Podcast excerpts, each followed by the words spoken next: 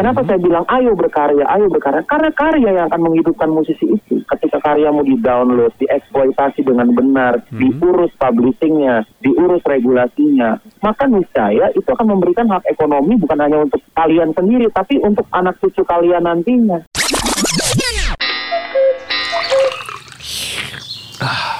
Ngopi yuk, ngobrolin profesi. Hai teman Del, ketemu lagi nih di podcast Radio Del FM. Dan di segmen Ngopi Yuk, ngobrolin profesi yuk ketemu lagi. Bareng aku Riri Wanulang. Dan aku Kirby Jackson Simanjuntak teman Del. Nah teman Del, beberapa Ah. waktu yang lalu kan kita tuh merayakan Hari Musik Nasional 9 Benar. Maret ya kan? Benar banget tuh Ri. Nah, Di mana hari itu sebagai hari yang sangat penting banget buat musisi ya nggak sih Ri? Bener. Bener. Jadi ini kita nggak mau kehilangan momen. Hmm? Kita di ngopi yuk kali ini mau langsung aja ngajakin seorang musisi ya untuk ngobrol-ngobrol eh, lebih dalam kayak nanya-nanya gimana sih kondisi musik di Indonesia atau musisinya gimana. Pokoknya kita bakalan bahas secara eh, Dalam setajam ya. parang, setajam parang. Setajam gitu ya. parang. Silet kayaknya. ya. Pokoknya ada di seberang sana udah tersambung via line interaktif. Ya dengan Bang Badai Holo. Nah, langsung aja kita sapa. Halo, selamat sore Bang. Selamat sore, apa kabar semua? Sehat puji Tuhan di sini. Puji Tuhan sehat. Gimana di sana, Bang? Puji Tuhan juga sehat semua di sini. Cuma di sini hujan aja nih, udah sering hujan sekarang di sini. Kayaknya ini memang hujannya eh, ini Merata ya, ya, ya? merata di Merata seluruh banget. negeri ini ya. di sini Iya, juga. Bang. Tapi nggak datang ini kan, Bang, banjir. Aman. Banjir enggak, puji Tuhan enggak. Cuma Nggak, kemarin eh, karena nama saya Badai, mungkin Waduh. saudara saya sedang melanda ya di daerah, Waduh. Di daerah Bogor ya di dan di daerah Jakarta. Waduh. Banyak yang kena badai katanya. Wah. Tapi Abang aman kan? Nggak mungkin kan badai lawan badai gitu ya. Waduh. Aman, Aman ya, Bang. saudaranya. Syukur, Abang. Bang Badai kita eh, kemarin kan tanggal 9 Maret ya Bang. Itu kan sebagai Hari Musik Nasional ya Bang ya. Betul. Nah, di mana kan hari itu eh, sangat penting banget nih buat para musisi di tanah air ya Bang. Nah, musik Indonesia kalau dulu nih Bang itu banyak banget alirannya ya, mulai dari R&B, girl band, terus sampai boy band dan juga mungkin yang terakhir itu kayak anak band begitu. Nah, kalau untuk sekarang nih Bang kayaknya unik banget karena banyak banget dari mereka yang mulai beralih menjadi penyanyi solo ya Bang ya. Mm-mm. Nah, Betul. gimana tuh pandangan Abang nih tentang rotasi musik Indonesia saat ini nih Bang? Iya, kalau menurut saya sih rotasi musik itu sih biasa ya, karena Mhm. itu kan sudah terjadi dari dulu. Oke. Kita anggap aja misalkan kalau kita dari udah lihat dari musik dunia gitu ya, musik eh, yang apa, eh, dihiasi oleh legend-legend dunia gitu kan, Mhm. dari mulai eh, eranya klasik gitu ya, eranya klasik sampai dengan ketemu eranya Elvis, Beatles, Hmm. Mm-mm. kemudian sampai ke apa eh, rock, glam rock ya, terus ada alternatif juga, Mm-mm. kemudian pop ya dan lain-lain gitu. Sampai sekarang industri Korea lagi merambah dunia. gitu. Benar. Wow, Ini benar-benar. aku sih hal biasa, termasuk dengan musik Indonesia. Kita lihat dari pelajaran-pelajaran eh, pengalaman-pengalaman dulu dari zamannya lagu-lagunya almarhum Ismail Marzuki misalkan ya. Mhm. Mm-mm. Kemudian masuk ke era-eranya Kus Plus gitu.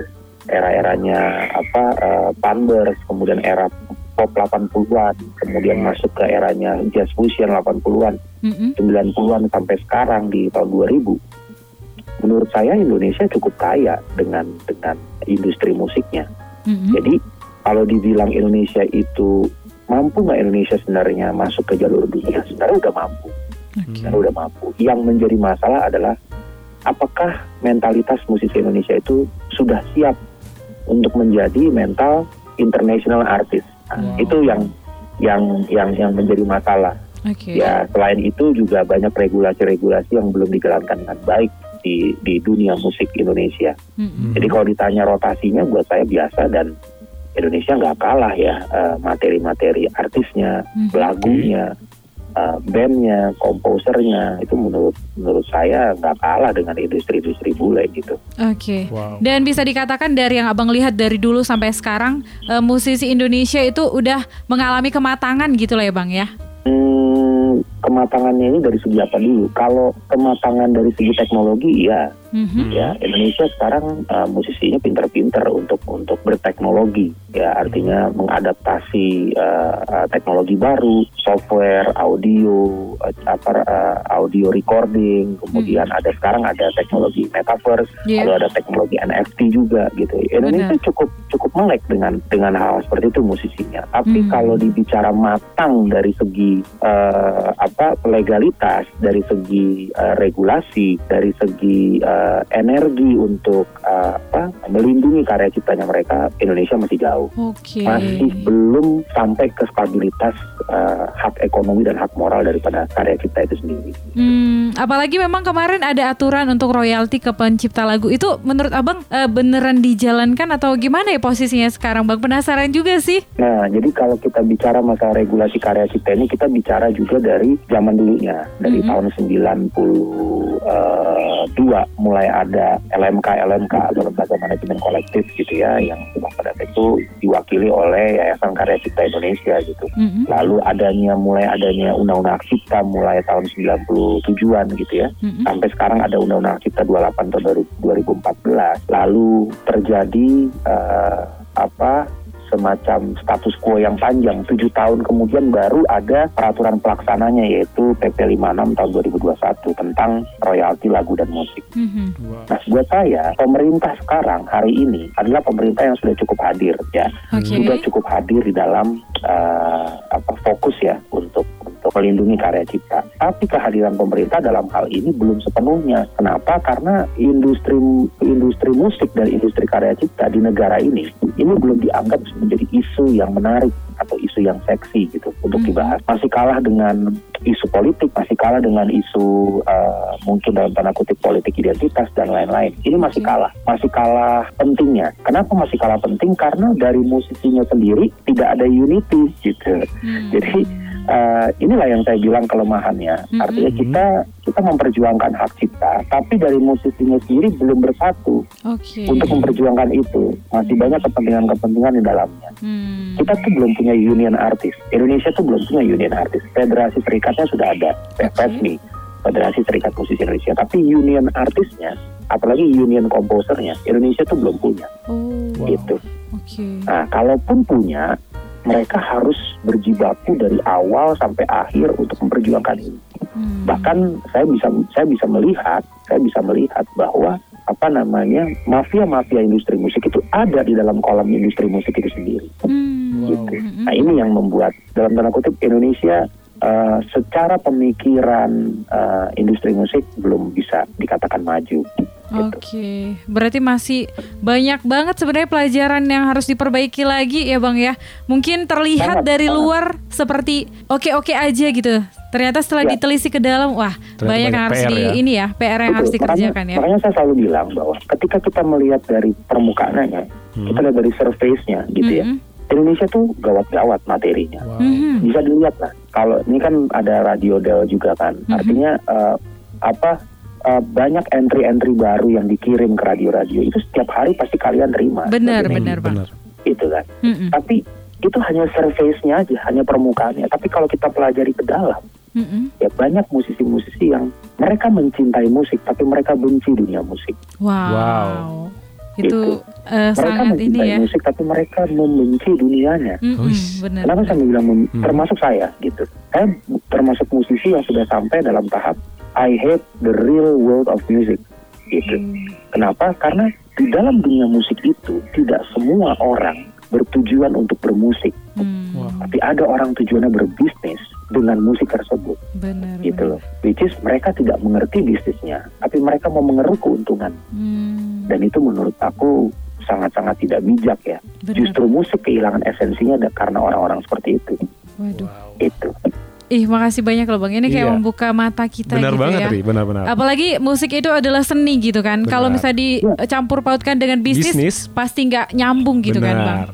Iya, makanya aku selalu berpendapat bahwa eh, apa bisnis yang benar adalah Hmm. eh, ketika idealisme dan dan bisnis itu bisa menyatu. Nah, tapi kan dalam pers- dalam dalam perspektif real worldnya Mm-mm. ini nggak akan ketemu karena banyak orang yang berbisnis di situ. Mereka tidak mengerti musik, Ya. Wow.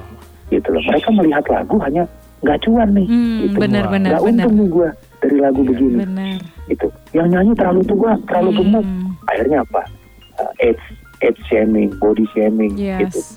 terlalu gemuk mukanya nggak ngejual padahal ada potensi di situ Iya. makanya kalau teman-teman perhatikan Instagram saya tadi pagi Mm-mm. saya menuliskan bahwa selamat hari musik nasional bukan selamat hari fi- figur musik nasional Wow. gitu selamat hari musik bukan selamat hari figur musik kenapa saya bilang selamat hari figur musik karena Mhm. orang Indonesia beli figur bukan beli karya Waduh. Ini benar-benar sangat ini ya, sangat eh, dalam banget Dalam nih banget, bang. bener banget Ri. Eh, kita juga kayak mikir kayak gitu sih ya. Misalnya benar. kayak ada kayak ki- kita masyarakat kayak awam melihat ini bagus banget Bagus gitu banget, talentanya, tapi gitu ya. Katanya misalnya orang-orang di atas itu ini tidak komersil. Ada istilah Wow. kayak gitu. Itu gimana? Kan gitu kan bang ya? Iya, tidak komersil umurnya udah nggak produktif Hmm. Wow. tuh bentuk badannya kok begini sih gitu Eh, benar, apa benar. namanya eh, ya bisa sih didandanin tapi kayaknya nggak bisa deh nih gitu Benar. yang lebih parah lagi eh, karena dia menunjukkan bahwa dia menggunakan atribut dalam tanda kutip atribut agama gitu ya. Mm-mm. ah Hmm. ini susah nih kalau nanti nyanyi di klub kalau itu Hmm. nyanyi di bar kalau ini nyanyi di sini sini sini ini akan jadi polemik dan lain-lain padahal esensi musik itu bukan di situ Benar. esensi musik adalah karya Setuju. gitu Benar bang. Bener banget, bener banget sih bang. Benar. ya karya karena mereka nafasnya bukan dari tampangnya Hmm. bukan dari bodinya bukan tapi dari karyanya gitu Benar. jadi itu itu yang selalu eh, saya saya selalu gadang-gadangkan di di status saya dan ini saya tahu saya saya against the world gitu Hmm. jadi Hmm. apa ya saya berhadapan dengan dunia yang tidak bisa menerima ini Hmm. gitu Makanya itu mungkin akhirnya banyak akhir-akhir ini tuh kayak eh, musik indie gitu yang benar-benar bebas berkarya gitu kali ya bang ya. ya Benar. ya itulah sebenarnya esensi bermusik tadi ini hujan nih mudah-mudahan ini masih Aman Aman ya, Aman ya bang ya. Oke. Ini Oke. masih aman sih kedengaran bang. Nah Bang Badai, eh, untuk tahun ini sendiri ya di eh, 2022 ini kan Hari Musik Nasional kan dirayakan memang di masa pandemi ya Bang ya. Ya. Nah yang pastinya kan di masa pandemi ini banyak banget sih Bang keterbatasan kita eh, karena corona ini juga ya kita harus social Betul. distancing juga. Nah yang pastinya kan Bang itu kayak membuat kita kayak sulit untuk berkarya ya Bang ya. Ya. Nah kalau untuk harapan Abang nih ya kan buat eh, Bang Badai nih ya untuk musisi kita di di masa pandemi ini seperti apa Bang? iya jadi gini ya Hmm? Pandemi ini kan sudah mau dua tahun udah dua tahun lah ya Iya benar-benar Bang. Iya. dan kita nggak usah lah merayakan pandemi ini karena biarin dia umurnya pendek aja ya pandemi bener. Iya benar Bang, Setuju, benar. Setuju. nggak usah dirayain lah gitu nah Iya. tapi begini sih sebenarnya kalau aku lihat Hmm? justru justru di sini ya kita harus musisi-musisinya harus harus harus berpikir baru gitu. Wow. Kenapa saya bilang berpikir baru? Panggung itu ternyata tidak abadi. Mhm. benar tuh. Panggung itu ternyata tidak abadi. Kalian bisa lihat ya, sekelas artis mana pun, Yap. sekelas musisi mana pun, mau disebut dia legend ke legend-legendnya, pada saat pandemi tiarap semua, Wow, Bener sih bang. benar sih bang. tiarap semua. Benar, benar, benar. Itu membuktikan bahwa panggung tidak bisa menolong musisi. Wow. Hmm. Lalu siapa yang bisa menolong musisi? Ya masterpiece, karya. Oke. Kenapa Hmm. saya bilang ayo berkarya, ayo berkarya? Karena karya yang akan menghidupkan musisi itu. Bukan Ketika panggung. karyamu Hmm. diputar, ketika karyamu di-download, dieksploitasi dengan benar, Hmm. diurus publishingnya, diurus regulasinya, maka niscaya itu akan memberikan hak ekonomi bukan hanya untuk kalian sendiri, tapi untuk anak cucu kalian nantinya. Wow. Gitu. Oke. Nah, Semangat itu yang berkarya tidak berarti. disadari oleh musisi-musisi muda. Hmm. Hmm. Mereka hanya melihat bahwa gue bisa making money dari karya orang. Dengan cara apa? Gue bisa dengan cover kok. Cover ya. Wah, iya. Gue bisa dengan masuk YouTube kok. Iya. Coverin lagu orang kok. Iya, Gue bisa dapat duit dari situ. That's true. Betul. benar. Tapi itu bukan sesuatu yang abadi bagi musisi. Musisi naik podium itu lebih bangga menjadi musisi yang benar-benar gue naik panggung dengan karya gue sendiri. Itu yang harus jadi mentalnya tuh. Nah sayangnya generasi sekarang karena ada teknologi, ada kemajuan, maka mereka menganulir mental itu. Hmm. Wow. Jadi ya mudah-mudahan dengan Hari Musik Nasional ini Hmm. bukan saja diperingati ya, tapi jadi ya jadi teguran baru. Mm-mm. Lihat ya, pandemi Bang, ya. di mana semua panggung hilang. Hmm. terus mau apa sekarang gitu loh? Kita masih mau bertahan dengan karya orang, Hmm. mulailah dengan berkarya dengan karya sendiri. Wow. Benar. Gitu. Keren keren Setuju, sih. Bang. setuju, Setuju Bang. banget sih, Bang. Semangat berkarya untuk musisi itu diharapannya Iya, ya bang. benar, Bang tadi kita ngomongin lagu nih kan bang. Ya. Dan Ya. eh, ini akhir-akhir ini kan ada-ada aja tuh lagu viral, naik di mana-mana diputar. Hmm. Bener tuh, bener Terus tuh. setelah itu Hmm. nyes turun, Turun, gitu kan. gitu.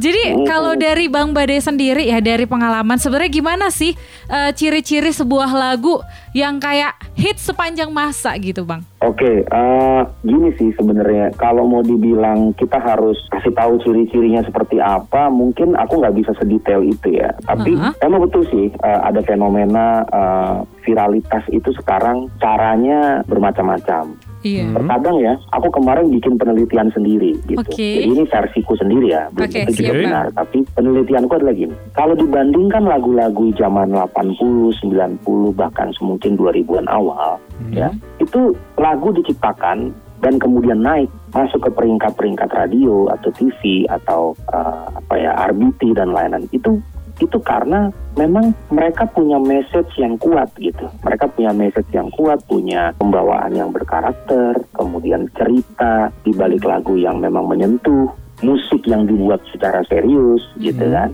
Nah, itu yang aku pelajari dari tahun 80-an sampai eh, 2000-an awal gitu ya. Bahkan kalau kita mundur lagi dari zaman Kus Plus, eh, aku kan dengar musik ya dari era situ ya, dari dari era Kus Plus dan Uh-uh. lain-lain. Itu mereka serius, serius banget untuk bikin lagu, bahkan lirik-liriknya itu bukan lirik-lirik yang mudah untuk dipahami. Oke, benar. Kita loncat nih, kita loncat ke ke, ke tahun sekarang gitu ya. Mhm. Aku bikin satu penelitian ternyata lagu yang viral sekarang itu nomor satu adalah bagaimana cara kamu mempromosikannya, Hmm, gitu kan?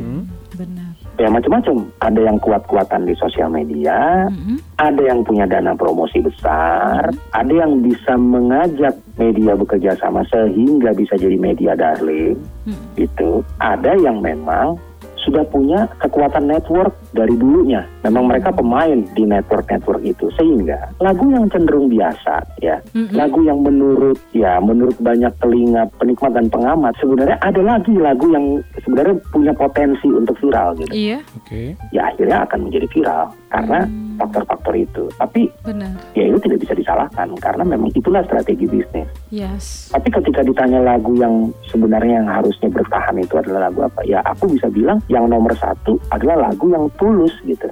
Mhm. Yang memang benar-benar dibuat bukan dengan hal yang dibuat-buat. Seperti contohnya uh, basicnya secara story kuat, ya secara Oke. penyampaian lirik tepat gitu. Tidak bertele-tele gitu ya, tidak tidak muter-muter dalam penyampaian maksud. Terus yang kedua, notasinya yang memang cocok dengan demografi telinga masyarakat Indonesia gitu. Wow. Yang memang mereka suka dengan notasi-notasi yang uh, Indonesia apa, banget friendly gitu. di di kuping orang Indonesia Ah, ah, gitu. Tapi oke. tidak juga melupakan kualitas daripada penggarapan musiknya. Hmm. Jadi jangan hanya karena mau ngejar laku, terus akhirnya kita menurunkan uh, kualitas daripada penggarapan musik. Hmm. Ya drum program aja gitu, nggak usah yang live. Gitar MIDI aja, nggak usah yang live. Hmm. Jadi kan biar murah, produksinya biar murah, nggak banyak-banyak keluar duit gitu. Nah, itu sekarang pemikiran yang menurut menurutku adalah pemikiran yang tidak 100% benar Hmm. gitu. Kalau dipikir-pikir dari tadi kayaknya Bang Badai ini kayak pengamat musik gitu Benar ya. banget sih. Ini kayak eh, pengamatannya sangat dalam Bang, sangat luar dalam biasa. deep talk banget benar benar. benar. Kita jadi kayak deep talk tentang musik Indonesia ya kan? Iya, jadi Kirby, tahu ya? juga kan pastinya. Benar. Iya betul. Jadi Kita- ya ah. Eh, power Hmm. dalam arti powernya bukan hanya power posisi tapi eh, ya bargaining network, bargaining money, Mm-mm. bargaining eh, media, segala sesuatu bisa dilakukan. Mhm. Even lagu itu sebenarnya tidak terlalu menarik gitu. Intinya di zaman sekarang itu kalau saya lihat masih banyak juga kok orang-orang yang memang bermusik dengan tulus ya, Wow. bermusik dengan dengan energi yang besar dari dalam dirinya Hmm. dia. Bahkan juga ada orang-orang yang ya udah gue berkarya aja, gue nggak mikir bahwa ini bisa menghasilkan uang buat gue atau enggak. Ada.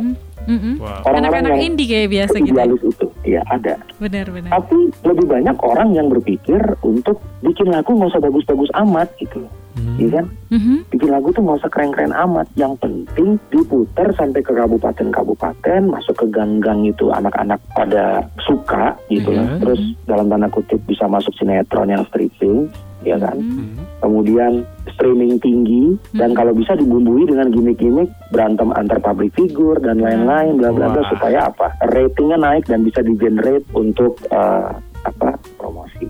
Hmm. Jadi kalau kita lihat pohon esensi daripada musik itu udah nggak murni lagi udah tumbang lah pohonnya Wow. gitu ya Bang. Iya. udah nggak benar. Jadi bahkan orang-orang yang berpikiran seperti saya itu dinilai anomali, bahkan mungkin tidak waras karena melawan arus yang Arus. ada. gitu. Bener sih. Tapi ya nggak ada masalah. Karena kemarin bisa dilihat bahwa seorang Freddie Mercury Hmm. pernah ngomong pada saat dia hidup, dia bilang akan ada waktunya musik itu kehilangan jiwanya. Wah. Hmm. Bahkan mereka yang benar-benar punya bakat ya untuk bermusik itu akan tergerus oleh mereka-mereka yang hanya ingin mengeruk bisnis dan keuntungannya saja.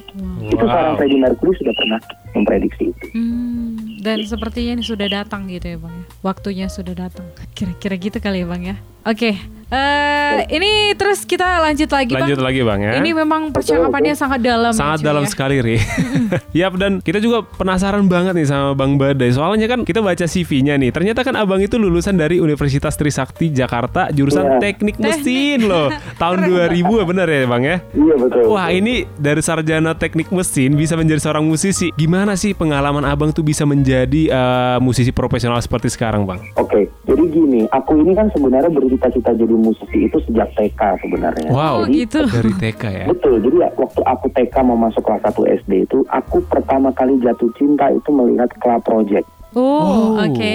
Iya. Oke. Band Indonesia yang membuat aku jatuh cinta. Kalau band-band luar negeri ya, aku udah denger Beatles, Queen itu dari kakak-kakakku gitu ya. Hmm. Aku dengerin uh, apa uh, uh, Elvis, uh, Skeeter Davis, Everly Brothers itu dari nyokap bokap gitu. Oke. Nah tapi secara energi yang masuk ke dalam pikiran dan dan hati aku gitu ya, ketika aku melihat TVRI pada saat itu eh, acara kalau nggak salah album minggu atau selecta pop gitu zaman zaman tahun 80-an gitu ya, Hmm. aku melihat sebuah band namanya Club Project gitu. Jadi aku langsung bilang, aduh gila nih musiknya nih. Seorang anak SD melihat musiknya Kela itu sudah langsung berpikir, gue harus eh, gue harus jadi musisi nih, gue harus bikin band Wow. eh, yang seperti mereka gitu. Mhm. Hmm. Bahkan dulu tuh aku punya satu imajinasi pakai tudung saji gitu ya, aku taruhin kayu gitu, mus- masukin ke pinggiran-pinggiran kursi, Hmm. terus aku pukul-pukul bak seperti Drum. pemain drum, Drum. gitu ya. Oke. Wow. Kreatif sekali ya. Seimajinatif itu ya, benar, Bang, ya? Benar, benar, Iya, jadi ya itulah maksudnya halusinasinya anak kecil mungkin ya, imajinasinya anak kecil gitu pada saat itu Eh, pengennya jadi jadi drummer gitu. Tapi waktu akhirnya membawa aku menjadi seorang pianis karena melihat kakak-kakakku itu bisa main piano.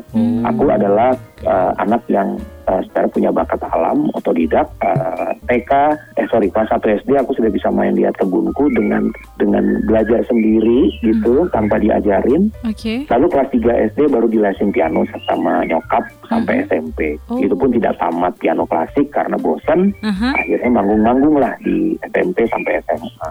Wow. Sampai akhirnya eh, ya waktu membawa aku ke dalam pekerjaan yang memang menjadi tuntutan selesai kuliah gitu ya. Iya. Dari teknik aku sempat kerja di salah satu perusahaan alat berat di Trakindo Utama Aha. Jakarta tuh selama satu tahun dan pernah jadi sales asuransi juga Wah, Wah, sama dong bang. benar-benar. 2001 sampai 2002. Nah di 2002 itu aku sempat nganggur dan akhirnya cari-cari gue mau kuliah musik. Hmm. Akhirnya sampai 2003 gue kuliah musik. Oh, akhirnya gue ketemu juga, sama Bang. teman-teman itu Heeh. secara band yaitu aku mendirikan Krispati di situ. Wih. Wow. Nah di situlah aku merasa bahwa inilah waktunya aku harus jadi musisi yang profesional, musisi yang bikin lagu yang bukan sekedar lagu, tapi pengennya lagu yang abadi. Makanya aku Wow. punya lagu Tak Lekang Oleh Waktu. Itu karena Wah. karena doa doa gua gitu ya. Heeh. Eh, mudah-mudahan lagu gue bisa abadi gitu. Wah. Abadi masa. Tapi emang bener ya bang, Iya, itu benar. legend banget itu Legend, eh, lagu-lagunya Chris Patih gitu. Hmm. Iya. Legend ya. Iya, jadi, banget. jadi memang visi aku sejak mendirikan band adalah tujuannya profesional musician gitu. Hmm. Artinya profesional musician bukannya profesional secara dibayar saja, tapi dalam semua tindak laku ya, bikin lagu juga harus profesional, Hmm. bikin lirik juga harus profesional, bikin musik harus profesional, berpikir tentang masa depan harus musik tentang harus profesional. Jadi Wow. udah udah jadi apa ya? Udah jadi Habit gitu. udah jadi sesuatu yang kita tanam dari dari awal. Hmm, Oke. Terus untuk ini bang, misalnya ada teman Del yang sebenarnya dia musisi eh, atau punya cita-cita pengen jadi musisi Atau masih profesional belajar ya? gitu. Apa saran abang atau misalnya apa yang harus dia lakukan supaya dia sampai ke tahap yang profesional itu bang? Oke, eh, langkah pertama sebenarnya kenali potensi dulu ya. Kenali potensi dulu karena eh, bermain musik itu kita bicara bakat. Mhm. Jadi aku harus bilang musik itu bukan sekedar gift tapi talent. Oke. Jadi bakat. ya banyak orang yang tidak menyadari kalau dia tidak berbakat di musik. Hmm. Dia tidak punya apa ya? Passion. Kayak misalkan Passion ya, kita lihat pemain bola lah. Hmm? Ketika eh, aku pernah nonton dok dokumenterinya Maradona gitu ya, Mhm. dia sejak kecil bola kena kakinya aja sudah bisa ditebak nih orang nih akan jadi pemain bola dunia nih. Hmm. Itu bisa dibaca dari bola kena kakinya cara dia cara dia memainkan bola itu udah kelihatan bahwa dia nih akan jadi pemain bola dunia. Mm-mm. Begitu juga dengan musik gitu. Oke. Ada beberapa orang yang memang diberikan gift dan diberikan talent. Makanya ketika mau memulai menjadi musisi, pertama kenali potensi dulu. Mm-mm. Terus yang kedua, eh, kita harus konsisten, fokus Oke. dan konsisten. Ini hal yang sangat tidak mudah nih. Bahkan buat seorang badai yang sudah 23 tahun berkarya, Mm-mm. untuk fokus dan konsisten itu susahnya minta ampun. Karena apa? Distract, distractnya tuh akan banyak banget ya. Mm-mm. Gangguannya tuh akan banyak banget. Tapi ya kembali lagi pada tujuan. Kalau kita benar-benar mau tujuannya kita long term menjadi musisi yang benar-benar dipakai luar biasa gitu ya. Ya kita harus fokus. Fokus untuk susah senang apa pun itu kita harus fokus bermusik gitu Oke. konsisten membuat lagu-lagu bagus, membuat karya-karya bagus dan itu itu menjadi proses ya karena dulu juga gue bikin lagu juga pertama-tama dihina-hina juga sama orang gitu. Oke. Lagu apaan sih lagu bapuk begini gitu kan, lagu lagu menye-menye gitu segala. Tapi ya aku konsisten terus gitu Hmm. untuk bikin lagu terus, jatuh cinta lagi, sakit hati lagi, galau lagi, akhirnya Prosesnya panjang. lagu-lagu bagus. Gitu. Mm-mm. Benar. Dan yang ketiga ah. menjadi diri sendiri aja gitu belajar Oke. dari diri sendiri jadi gini bang ada orang yang beberapa aku pelajari beberapa penyanyi penyanyi sekarang gitu ya ada di aplikasi yang mungkin uh, Jojo uh, apa namanya uh, pernah satu aplikasi sama aku di voice Klub. streaming gitu ya Oke. itu kan banyak tuh penyanyi penyanyi muda dan mereka sudah bangga ketika teman-teman bilang gini eh lu mirip Ari Lasso ya suaranya gitu Wah. Ah. eh lu mirip mirip tulus ya suaranya eh lu mirip siapa ya mereka udah bangga gitu Mhm. ngerti nggak maksudnya Ngerti sih, Mereka Bang. udah- Ngerti, malah. iya gue gue seperti Ari Lasso ya gitu Wah, akhirnya mereka cenderung nggak punya karakter tuh Hmm. benar, benar sih. Benar. Iya, gitu. iya, iya. mereka nggak punya karakter mereka cukup sudah cukup bangga ketika mereka dibilang sama dengan living legendnya mereka gitu Hmm. makanya aku bilang jadi karakter sendiri aja mau karakter unik karakter yang bagi orang jelek tapi satu saat nanti akan menjadi karakter yang istimewa Yes. Wow, Karena kita satu-satunya ya. Benar. iya one and only gitu. Yes, betul. Oke, makasih banyak Wah. Bang Badai untuk eh, sharingnya ya Benar katakanlah banget. seperti itu ya.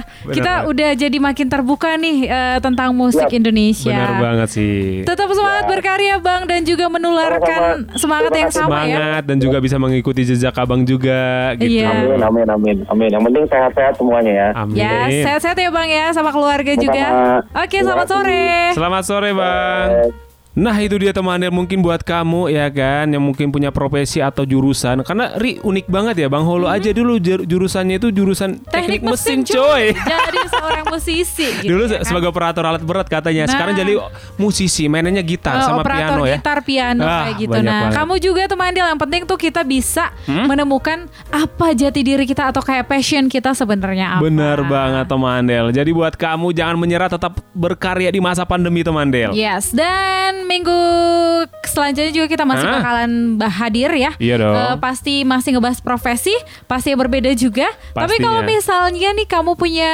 saran gitu mau ngebahas profesi apa boleh banget. Yap teman Del kamu langsung info ke kita di Norway kita di 0811 6219924. Oke deh, kita pamit dulu. Aku Riri Manulang. Dan aku Kirby Jackson Simajuntak teman Del. Sampai ketemu di podcast Radio Del FM di Ngopi Yuk yang selanjutnya. Bye. Nyantai di sore hari emang paling pas buat ngopi. Ngobrolin profesi. Cuma di Danatoba Show.